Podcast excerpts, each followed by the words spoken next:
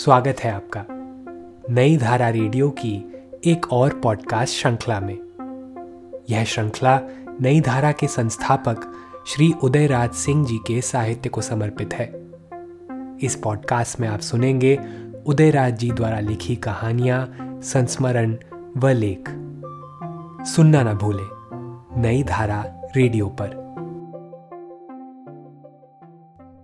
वह दार्शनिक साहित्यकार श्रद्धेय जैनेन्द्र जी से मेरा परिचय प्रथम बार 1941 में दिल्ली में हुआ। उस समय मैं इलाहाबाद विश्वविद्यालय का विज्ञान का छात्र था और कुछ लिखना भी सीख रहा था। कुछ कहानियाँ इधर उधर पत्रिकाओं में छप भी चुकी थीं और मेरे मित्रों की राय हुई कि इन्हें पुस्तक रूप में प्रकाशित करा लिया जाए। मैं झिझक रहा था और मुझमें आत्मविश्वास की इतनी कमी थी कि सोचता, भला मेरी कहानियों को कौन पढ़ेगा? बस एक बाल सुलभ प्रयास समझकर लोग उस पुस्तक को दरकिनार कर देंगे। मेरे पिता, स्वर्गीय राजा राधिका रमन प्रसाद सिंह कहते कि यह उम्र अभी संचय करने की है, अपना प्रचार करने की नहीं, भरने की है, उभरने की नहीं। अभी अपनी शिक्षा की ओर पूरा ध्यान दो, नामवरी के पीछे ना दौड़ो। मगर मेरे मित्रों को ये सारी दलीलें जचती नहीं। कहते, छोड़ो इन बातों को। एक संग्रह तो विश्वविद्यालय छोड़ते छोड़ते छप ही जाना चाहिए। रजनी बाला एकांकी पर तुम्हें पुरस्कार भी मिल चुका है। अब विलंब क्यों करते हो? झिझक छोड़कर आगे बढ़ो। मैं पड़ा बड़े असमंजस में। खाऊं किधर की चोट, बचाऊं किधर की चोट। फिर मेरे सर पर जैनेन्द्र जी का भूत सवार था। मैं उनकी लेखनी के कमाल पर रीत चुका था। अनेक की तरह वह मेरे भी फेवरेट उपन्यासकार, कहानीकार हो चुके थे। मेरी प्रथम कहानी पुस्तक नवतारा छपे और उसमें उनकी भूमिका ना हो तो वह मेरे लिए कौड़ी का मोल भी नहीं। मैंने अपने मित्र तथा सहपाठी हरिकृष्ण और बालकृष्ण के सामने यह प्रस्ताव रखा। जब तक उस संग्रह में जैनेन्द्र जी की भूमिका ना होगी, उसे मैं छपने को प्रेस को ना दूँगा। यही मेरी सर्वोच्च तमन्ना है। और अगर जैनेन्द्र जी ने मुझे ठुकरा दिया तो यह सपना भोर का तारा बनकर झट कहीं विलीन हो जाएगा। मगर जहाँ तीव्र चाह होती है, वहाँ राह भी अपने आप जाने कैसे मिल जाती है। भाई हरिकृष्ण ने झट रास्ता सहल कर दिया। जाओ तुम प्रेस। कॉपी तैयार कराओ, बाकी मुझ पर छोड़ दो। मैं आश्चर्यचकित रहा और वह बड़े आत्मविश्वास से कहता रहा, उदयराज, वह मुझ पर छोड़ो ना, तुम अपना काम शीघ्र करो। और मैं उस पांडुलिपि की प्रेस कॉपी तैयार करने लगा। प्रेस कॉपी तैयार कराकर मैं हरिकृष्ण के पास पहुँचा और जैनेन्द्र जी जैसे चोटी के उपन्यासकार तक पहुँचने का उससे रास्ता पूछने लगा। तो उसने कहा, तुमको मैं अभी अपने बड़े भाई, डॉक्टर श्री कृष्ण सक्सेना, विभागाध्यक्ष, दर्शन विभाग, दिल्ली विश्वविद्यालय के नाम से एक पत्र दे रहा हूँ। भैया जैनेन्द्र जी के अभिन्न मित्रों में से एक हैं। दर्शन की ग्रंथियों पर उनमें खूब बातें होती रहती हैं। वह विश्वविद्यालय के परिसर में ही रहते हैं। वह तुम्हें जैनेन्द्र जी तक पहुँचा देंगे। फिर आगे तुम्हारा भाग्य, या यह कहो कि रचना की उनकी कसौटी पर खरे उतरने की बात। इतना कहकर अपने पैड पर अपने भैया के नाम पत्र लिखकर उसने झट मुझे थमा दिया। लिफाफे पर घर का पूरा पता था, तथा यूँ भी नक्शा खींचकर उसके घर की ओर जाते सारे रास्तों तथा सभी गलियों से मुझे परिचित करा दिया। मैं उसके घर से बड़े उत्साह, बड़ी उमंगों से भरा हुआ निकला। मगर जैसे जैसे साइकिल का पैडल चलता, पैर भारी भारी लगता। मैं फिर उलझ पड़ा हूँ। मित्रों ने तो ठोक पीट कर मुझे घोड़े पर चढ़ा दिया। मगर अब रचना, धर्मिता तथा भाग्य पर आकर बात अटक गई। तो क्या भाग्यम फलती सर्वत्र न च, विद्या न च पौरुषम, सही है? बचपन में एक दिन एक साधु ने जो मेरे पिता से मिलकर जाने लगे तो हम भाइयों को आशीर्वाद दिया।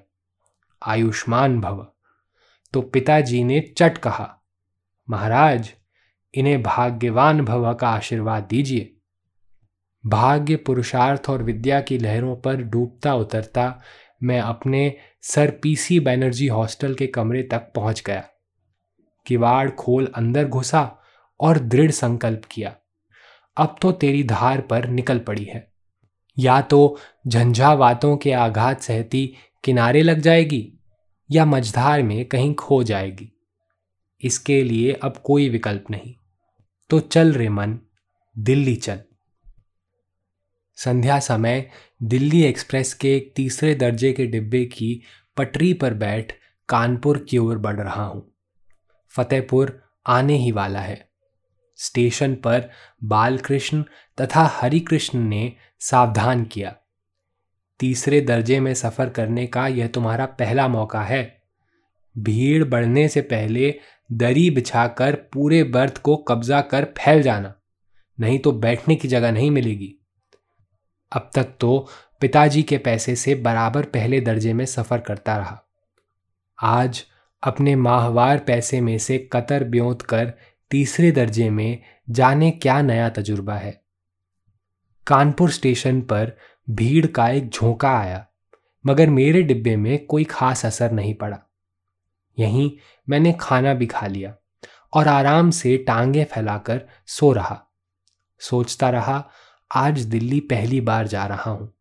मेरे चाचा जब सेंट्रल असेंबली के सदस्य थे तो बचपन में वहाँ की तरह तरह की दिलचस्प कहानियाँ सुनता रहा। जब शहीद आज़म भगत सिंह ने हॉल में बम फेंका तो वह वहाँ हॉल में बैठे थे। घर पर जब वह खबर पहुँची तो मातम छा गया। मगर तब उनका तार आया तो जान में जान आई। जब स्कूल का विद्यार्थी बना तो एक दिन हमारे शिक्षक पंडित जगदीश शुक्ल जी ने क्लासरूम में सभी दरवाजे और खिड़कियाँ बंद कर हमें राष्ट्रकवि दिनकर की उन दिनों जब्त की गई कविता नई दिल्ली, सस्वर पढ़कर सुनाई। बदन खोल उठा। दिल्ली का रंगीन सपना धराशायी हो गया और उसके प्रति आक्रोश ने मुझे धर दबाया। आज दिल्ली उस दृष्टि से भी देखूँगा। उसकी खौफनाक रंगीनी, हमारी गरीबी पर इठलाती दीवानी दिल्ली। मैं गहरी नींद में सो गया। पौ फटने पर नींद खोली तो देखा कि मेरे डिब्बे में तिल रखने की भी जगह नहीं। मेरी दरी पर जाने कितने लोग सिकुड़े सिमटे बैठे हैं और मैं भी नींद की लपेट में अलस पड़ा एक गठरी बन गया हूँ। सभी खिड़कियाँ खुली हैं और धुएँ की तह से निकलती कोयले की बारीक टुकड़ियों तथा गर्द गुबार से मैं भर गया हूँ। सबसे पहले हाथ पांडुलिपि पर गया, जो मेरे सर के नीचे अभी भी सही सलामत बची है। पेटी तो दूर लावारिस पड़ी है। पता चला, आज ही गढ़ मुक्तेश्वर का मेला तथा स्नान है और उसी के चलते सभी ट्रेनों में बेशुमार भीड़ है। अब निपटने तथा दातून करने का मौका कहाँ? यहाँ तो बैठने को जगह मिल गई, वही गनीमत है।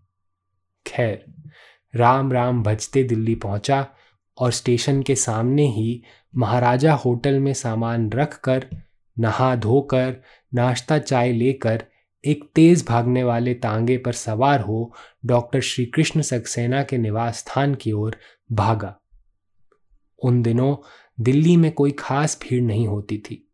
ट्रैफ़िक जैम तो कोई जानता ही नहीं। फिर सुबह का समय। दिल्ली अभी जाग ही रही थी। डॉक्टर सक्सेना अपने उद्यान में ही पानी से पौधों को सींच रहे थे। उन्हें चिट्ठी दी। बहुत खुश हुए और अपने मित्र जैनेन्द्र जी को एक पत्र लिखकर मुझे थमाया और फिर मुझे दरियागंज ले जाने को तांगे वाले को पूरा समझाकर हमें रवाना कर दिया। डॉक्टर सक्सेना बहुत चाह रहे थे कि मैं उन्हीं के यहाँ दो चार दिन ठहरूं, मगर विश्वविद्यालय खुला है, कल सोमवार से क्लास है। मुझे तो आज रात ही भाग जाना है। यह सोचकर उन्होंने ज़्यादा ज़ोर नहीं दिया, चूँकि वह खुद शिक्षक ही हैं। अब दरियागंज में घंटों हम भटकते रहे। जैनेन्द्र जी का घर ही नहीं मिला। तांगा वाला और मैं दोनों हताश हो एक छोटी सी परचून की दुकान में घुस पड़े। दुकानदार भी कुछ बता नहीं सका। हम थक कर बाहर निकल रहे थे कि एक जवान खूब गोरा सा व्यक्ति चश्मा पहने उस दुकान में पहुँचा। उसकी सुंदर काया यह बता रही थी कि उसने अभी अभी कैशोर्य की दहरी पार कर यौवन में प्रवेश किया है। उसे देखते ही दुकानदार चिल्ला पड़ता है। ओ बाबूजी, इनसे पूछिए इनसे। यह भी जैनेन्द्र जी के ही पेशे के हैं। हाँ जी। इन्हें बताना जी। कोई जी का पता ठिकाना? बाहरी हैं। दिल्ली की गलियों से परिचित नहीं है। मैं फिर अंदर मुड़ा, वह पन पन करता रहा। युवक ने मुझसे चट पूछा, आखिर आप किसे ढूंढते हैं? जैनेन्द्र जी से मिलना है। उनका पता तो मेरे पास है, मगर यह तांगा वाला वहाँ पहुँचा नहीं पा रहा है। उन्होंने तांगे वाले को समझाया कि उस फ्लैट में पहुँचने का रास्ता पीछे से है। वह आगे घूम रहा है। मैंने उन्हें धन्यवाद दिया और अपना आभार व्यक्त करते हुए उनका परिचय जानना चाहा तो उन्होंने मुस्कुरा कर कहा, मुझे लोग नगेंद्र कहते हैं। यही आज हिंदी जगत के जाने माने महान आलोचक डॉक्टर नगेंद्र थे। उन दिनों वह डॉक्टर हुए थे या नहीं, इतना याद नहीं। मगर अभी हाल में किसी साहित्य वार्ता में टीवी पर भाग लेते हुए उन्हें देखा तो यही शेर सहसा याद आया जो मेरे पिता अक्सर कहते रहते। दुनिया के तगैयुर का सबब पूछते क्या हो, जब अपनी ही तस्वीर पहचानी नहीं जाती। सर के सारे बाल सफ़ेद सन, वह गोरा सलोना चेहरा वार्धक्य के बोझ से एकदम बदल गया है। मगर उन दिनों के अक्सर मिलन से, जो मुझ पर उनका लगातार स्नेह सिक्त मेघ बरसता, वह आज तक बरसता चला आया। और उस दैविक मिलन के प्रेम को मैं आज तक संजोए संवारे चल रहा हूँ। उनके बताए हुए मार्ग से तांगे वाले ने मुझे जैनेन्द्र जी के कोठे की सीढ़ी तक पहुँचा दिया। आखिर मंजिल मिल गई। इस खुशी में मैं धड़धड़ाता सीढ़ियाँ पार कर ऊपर पहुँच गया। आवाज़ लगाई। छोटे बच्चे निकले। पूछा, जैनेन्द्र जी हैं? हाँ हाँ। तब तक एक महिला आई। शायद उनकी पत्नी थी। पूछा, कहाँ से आए हैं? इलाहाबाद से। एक विद्यार्थी हूँ। आदरणीय जैनेन्द्र जी से ही मिलना था। बैठिए उस कमरे में, खाना खा रहे हैं। मैं उस कमरे में एक तख्ते पर बैठ जाता हूँ। चारों तरफ़ नज़र दौड़ाई। आर्थिक दृष्टि से एक निम्न वर्गीय परिवार की गृहस्थी लगी। आर्थिक संपन्नता की कहीं भी कोई निशानी नहीं थी। मैं समझ गया। हिंदी के महान साहित्यकारों का यही जीवन है। आचार्य शिव पूजन सहाय भी तो यही ज़िंदगी जीते हैं, बेनीपुरी जी भी, कि वह सौम्य मूर्ति उस कमरे में प्रवेश करते हैं। उनके पैरों पर मैं लौट जाता हूँ। अपने साहित्य देवता के चरणों का रज लेकर मैं अपने को धन्य धन्य मानता हूँ। किसी मनस्वी योगी जैसी क्षीण काया मुख पर तपस्या का तेज। आँखें कुछ खोजती हुई। पूछ बैठते हैं, क्या काम है? कहानियों का एक संग्रह लाया हूँ। एक बाल सुलभ प्रयास ही समझे। चाहता हूँ आपके आशीर्वाद से वह पूर्णता प्राप्त कर ले, तभी प्रेस में दूँ। यही तो मुश्किल काम है। पढ़ने का समय ही नहीं मिलता। क्या कहूँ? हाथ में पांडुलिपि लेकर पन्ने उलटते हैं। मेरे अग्रज और स्नेही सुरेश कुमार जी की फेयर की हुई पांडुलिपि। उनके सुडौल सुंदर अक्षर मोती के दाने सदृश लग रहे हैं। कॉपी तो साफ़ है, पढ़ने के बाद कुछ लिख सकूँगा। पांडुलिपि उठाकर रख लेते हैं। मेरी जान में जान आई। शायद प्रार्थना स्वीकार हो गई। आगे मेरा परिचय उन्हें और मिला। उन्होंने फिर कहा राजा साहब से तो भेंट कभी नहीं हो पाई, मगर कानों में कंगना के समय से ही उन्हें पढ़ता आ रहा हूँ। देखा, वह कुछ और समीप आ रहे हैं। श्री कृष्ण सक्सेना को कैसे जानते हो? मैंने सारी बातें बताई। घर खोजने में कोई दिक्कत तो नहीं हुई? हाँ कुछ तो हुई, मगर नगेंद्र जी से अकस्मात भेंट हो गई, और उन्होंने सही ठिकाना बता दिया। फिर वह अपने अभिभावक स्वर्गीय मुंशी प्रेमचंद की ओर मुड़ते हैं। उनके विषय में कुछ बातें बताते हैं। जब काफ़ी देर हो गई तो मैं उनसे क्षमा मांगकर पैर छूकर उनका आशीर्वाद लेता हूँ। हमें इसी बीच माता जी ने कुछ नाश्ता के लिए आग्रह भी किया था, मगर मैंने उनसे माफ़ी मांग ली। अभी अभी तो पूरा खाना खाकर होटल से चला था। उनका भी आशीर्वाद मुझे उस दिन मिला। मैं नीचे उतरता हूँ। वह भी साथ आते हैं। चलो, बाहर मुझे भी जाना है। मेन रोड पर हम साथ साथ आए। फिर उनसे विदा ले मैं चल पड़ा। हृदय बल्लियों उछल रहा है। मुसाफिर जब मंजिल तक पहुँच जाता है तो चैन की सांस लेता है। मैंने भी चैन की सांस लेते हुए उस तांगे वाले से कहा, भाई, ज़रा नई दिल्ली भी दिखा दो। गाड़ी छूटने से पहले होटल से सामान लेकर ही स्टेशन पहुँच जाना है। देखना उधर भी ध्यान रहे। तांगा वाला है बड़ा दिलदार जवान। हुजूर फ़िक्र ना करें। मेरा घोड़ा क्या है? बिल्कुल हवाई जहाज़। एक बार ललकारा नहीं कि हवा से बातें करने लगता है। और वह सचमुच मुझे इंडिया गेट, विजय चौक, तत्कालीन वाइस रीगल हाउस, यानी आज का राष्ट्रपति भवन, सेंट्रल असेंबली, यानी आज का संसद भवन पुराना किला कनॉट प्लेस जनपद तो उस समय था ही नहीं। आज का आकाशवाणी, जंतर मंतर, लाल किला, जामा मस्जिद दिखाता महाराजा होटल पहुँचा देता है। मैं उसे इनाम भी देता हूँ और वह प्रसन्न हो चला जाता है। बड़ा नेक मिजाज इंसान था। दिन भर उसे मैंने दौड़ा दिया, मगर ना वह थका और ना उसका घोड़ा। मेरी गाड़ी इलाहाबाद के लिए खुल चुकी है। दिल्ली से विदा ले रहा हूँ। दिल्ली का प्रथम परिचय और मेरी साहित्यिक यात्रा की तैयारी आज यहीं से प्रारंभ होती है। आज की दिल्ली यात्रा की मेरी दो दो उपलब्धियाँ रहीं। जैनेन्द्र जी का आशीर्वाद और डॉक्टर नगेंद्र से परिचय। आज से जो जैनेन्द्र जी का मुझे आशीर्वाद और पितृत्व स्नेह मिला, वह आगे अक्षुण रूप से सदा सर्वदा मिलता रहा। और अब भी मैं उससे अभिभूत हूँ। इलाहाबाद में विजय पताका फहराता अपने सहपाठियों के बीच पहुँचा। बालकृष्ण और हरिकृष्ण भी बहुत प्रसन्न हैं, मगर एक मास झट बीत गया। प्रतिदिन डाकिया की बाट जोता रहा, मगर कोई भी चिट्ठी दिल्ली से नहीं आई। फिर बड़ी हिम्मत कर मैंने जैनेन्द्र जी को प्रार्थना पत्र भेजा। फिर भी कोई उत्तर नहीं। मेरा जोश ठंडा पड़ने लगा। तरह तरह की शंकाएँ, आशंकाएँ मन में उठने लगी। सहपाठियों की तोता चश्मी अलग, कि एक दिन एक पत्र के साथ पांडुलिपि का पोथा रजिस्ट्री से हॉस्टल में पहुँच गया। वह भूमिका तो आज लोक लोचनों पर है। उन्हीं की अपनी निराली शैली में लिखी वह अति सुंदर एक साहित्यिक सीख है। और मेरे लिए जो सबसे लज्जाजनक बात रही, वह उनकी शालीन विनम्रता।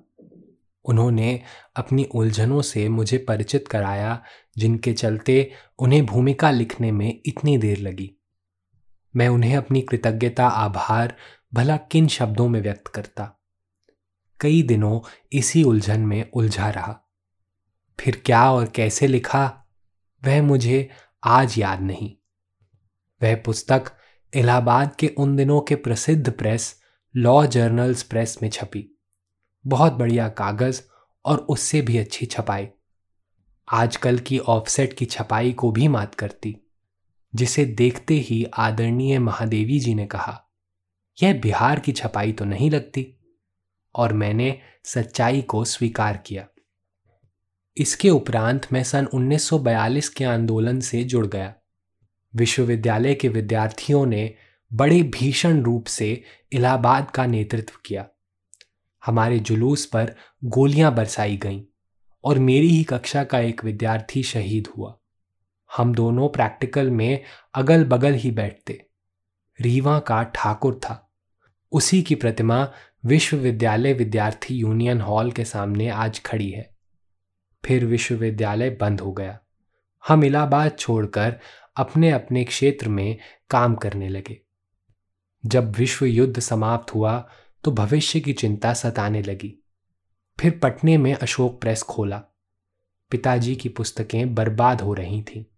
उन्हीं के प्रकाशन हेतु मान्य शिवपूजन जी ने यह प्रेस खुलवाया। उन्हीं दिनों 1936 में प्रकाशित अपनी उपन्यास कृति रोहिणी मैंने जैनेन्द्र जी को समर्पित की। फिर बेनीपुरी जी के संपादकत्व में नई धारा 1950 से प्रकाशित होने लगी। प्रसिद्ध आलोचक और सुकवि आचार्य नलिन विलोचन शर्मा से जान पहचान हुई, फिर घनिष्ठता हुई और वहीं जैनेन्द्र जी से फिर अकस्मात भेंट हो गई। वे वहाँ अक्सर आते, उन दिनों वहाँ अज्ञे जी भी आते। इन नौ सालों में जैनेन्द्र जी की अनेक पुस्तकें प्रकाशित हो गईं और उनकी रचनाओं की हिंदी संसार में धूम मच गई। सुनीता और हरिप्रसन्न पर चर्चाएँ मित्र मंडलियों में, गोष्ठियों में होती। उस जमाने की बहुचर्चित पुस्तकें थीं। जैनेन्द्र जी से मैं फिर जुड़ गया। नलिन जी माध्यम बने। जब भी पटना आते, वहीं ठहरते और मुझे सूचना पहले से मिल जाती। उनके चरणों को छूकर एक कोने में बैठ जाता और बुज़ुर्गों की चर्चाएँ सुनता। मेरे पिता भी उनसे मिलने आते और कितनी बार हमारे निवास पर जूठन गिराने भी जैनेन्द्र जी आते। उनके घर में एक विवाह था तो उनके निमंत्रण पर एक बार मैं दिल्ली भी गया। उनकी दूसरी बहुचर्चित पुस्तक जयवर्धन प्रकाशित हुई तो आचार्य नलिन विलोचन शर्मा जी ने लिखा कि विश्व प्रसिद्ध उपन्यासों में से एक की गणना इसकी भी होगी। बहुत बड़े फलक पर इस उपन्यास का निर्माण हुआ था। पाँचवें दशक के उत्तरार्ध में दिल्ली के डॉक्टर यदुवंशी पटना आकाशवाणी में एक उच्च पदाधिकारी के रूप में आए हुए थे। उन्हीं के यहाँ जैनेन्द्र जी के मामा, महात्मा भगवान दीन अक्सर आकर ठहरते थे। वहीं भारत में अंग्रेज़ी राज नामक प्रसिद्ध पुस्तक के लेखक सुंदरलाल जी भी आते। हम लोग भी बगल वाले मकान में रहते और वहाँ आते जाते रहते। भगवान दीन जी जैनेन्द्र जी के पिता की मृत्यु के बाद बचपन से ही उनके अभिभावक बन गए थे। उन्हीं के कठोर अनुशासन तथा गांधी के असहयोग आंदोलन की पृष्ठभूमि में जैनेन्द्र जी का लालन पालन और पोषण हुआ था। इसीलिए गांधी की जीवन कला और सर्वोदयी विचारों से वह कैशोर्य से ही प्रभावित रहे। पिछले दिनों में वे ही उनके दार्शनिक चिंतन के आधार बने। मन में गांधीवादी विचारधारा की सजगता और हृदय में करुणा और संवेदनाओं की अक्षय निधि। यही जैनेन्द्र जी की आधारशिला रही। राग और विराग का दर्शन और हार्दिक संवेदनाओं का सूक्ष्म मिश्रण हिंदी साहित्य को उनकी अनमोल देन है। इसी बीच अल्प आयु में ही नलिन जी इस असार संसार से चल दिए। इस आघात ने जैनेन्द्र जी को पटना से विमुख कर दिया। बहुत आर्थ हो उन्होंने मुझे लिखा। अब को ही विधि पटना आना होगा। सचमुच, जिसके प्रेम के धागे से बंधे खींच कर वह आते, वह बंधन ही टूट गया। अब कभी काल किसी संस्था के बहुत इसरार पर सभा में भाग लेने एक आध दिन के लिए पटना चले आते। परंतु ठहरते स्वर्गीय नलिन जी की पत्नी श्रीमती कुमुद शर्मा के साथ ही, मंच पर ही उनसे भेंट होती। मैं उनका आशीर्वाद पाता या कभी दिल्ली गया तो दर्शन किए। उनके जीवन में असह्य आघात लगा जब उन्हें पुत्र वियोग हुआ। बड़े दुखित हो, टूटे हुए दिल से निर्मित एक मार्मिक पत्र मेरे पास एक दिन आया। मुझे भी बड़ी चोट लगी। जवान लड़के की मृत्यु। बूढ़ा बाप ज़िंदा और उसके सामने विधवा पतोहू और उसका परिवार। मगर उनका जीवन दर्शन तब तक उन्हें धरती की सतह से ऊपर उठा चुका था। वह उनके कण कण में अपनी आभा फैला चुका था। दुख उन्हें छू कर चला गया। फिर जब भी मिले, स्वस्थ और गंभीर ही दिखे। विवेक दुख पर हावी हो चुका था। समदृष्टि अपनी परिधि पसार चुकी थी। परंतु वह अजेय पथिक आज शांत और मौन हो चुका है। साक्षी पंछी उड़ चुका है। उसका पिंजड़ा भी पंच तत्व में विलीन हो चुका है। बस उसकी यश काया बची है, सदा बची रहेगी। उसकी याद में मेरा विनम्र प्रणाम। इस पॉडकास्ट को सुनने के लिए आपका धन्यवाद। हम आशा करते हैं कि हमारी यह प्रस्तुति आपको ज़रूर पसंद आई होगी। अन्य पॉडकास्ट्स, वीडियो इंटरव्यूज़ आदि के लिए नई धारा को सभी सोशल मीडिया प्लेटफॉर्म्स पर फॉलो करें। जल्द ही आपसे फिर मुलाकात होगी। धन्यवाद।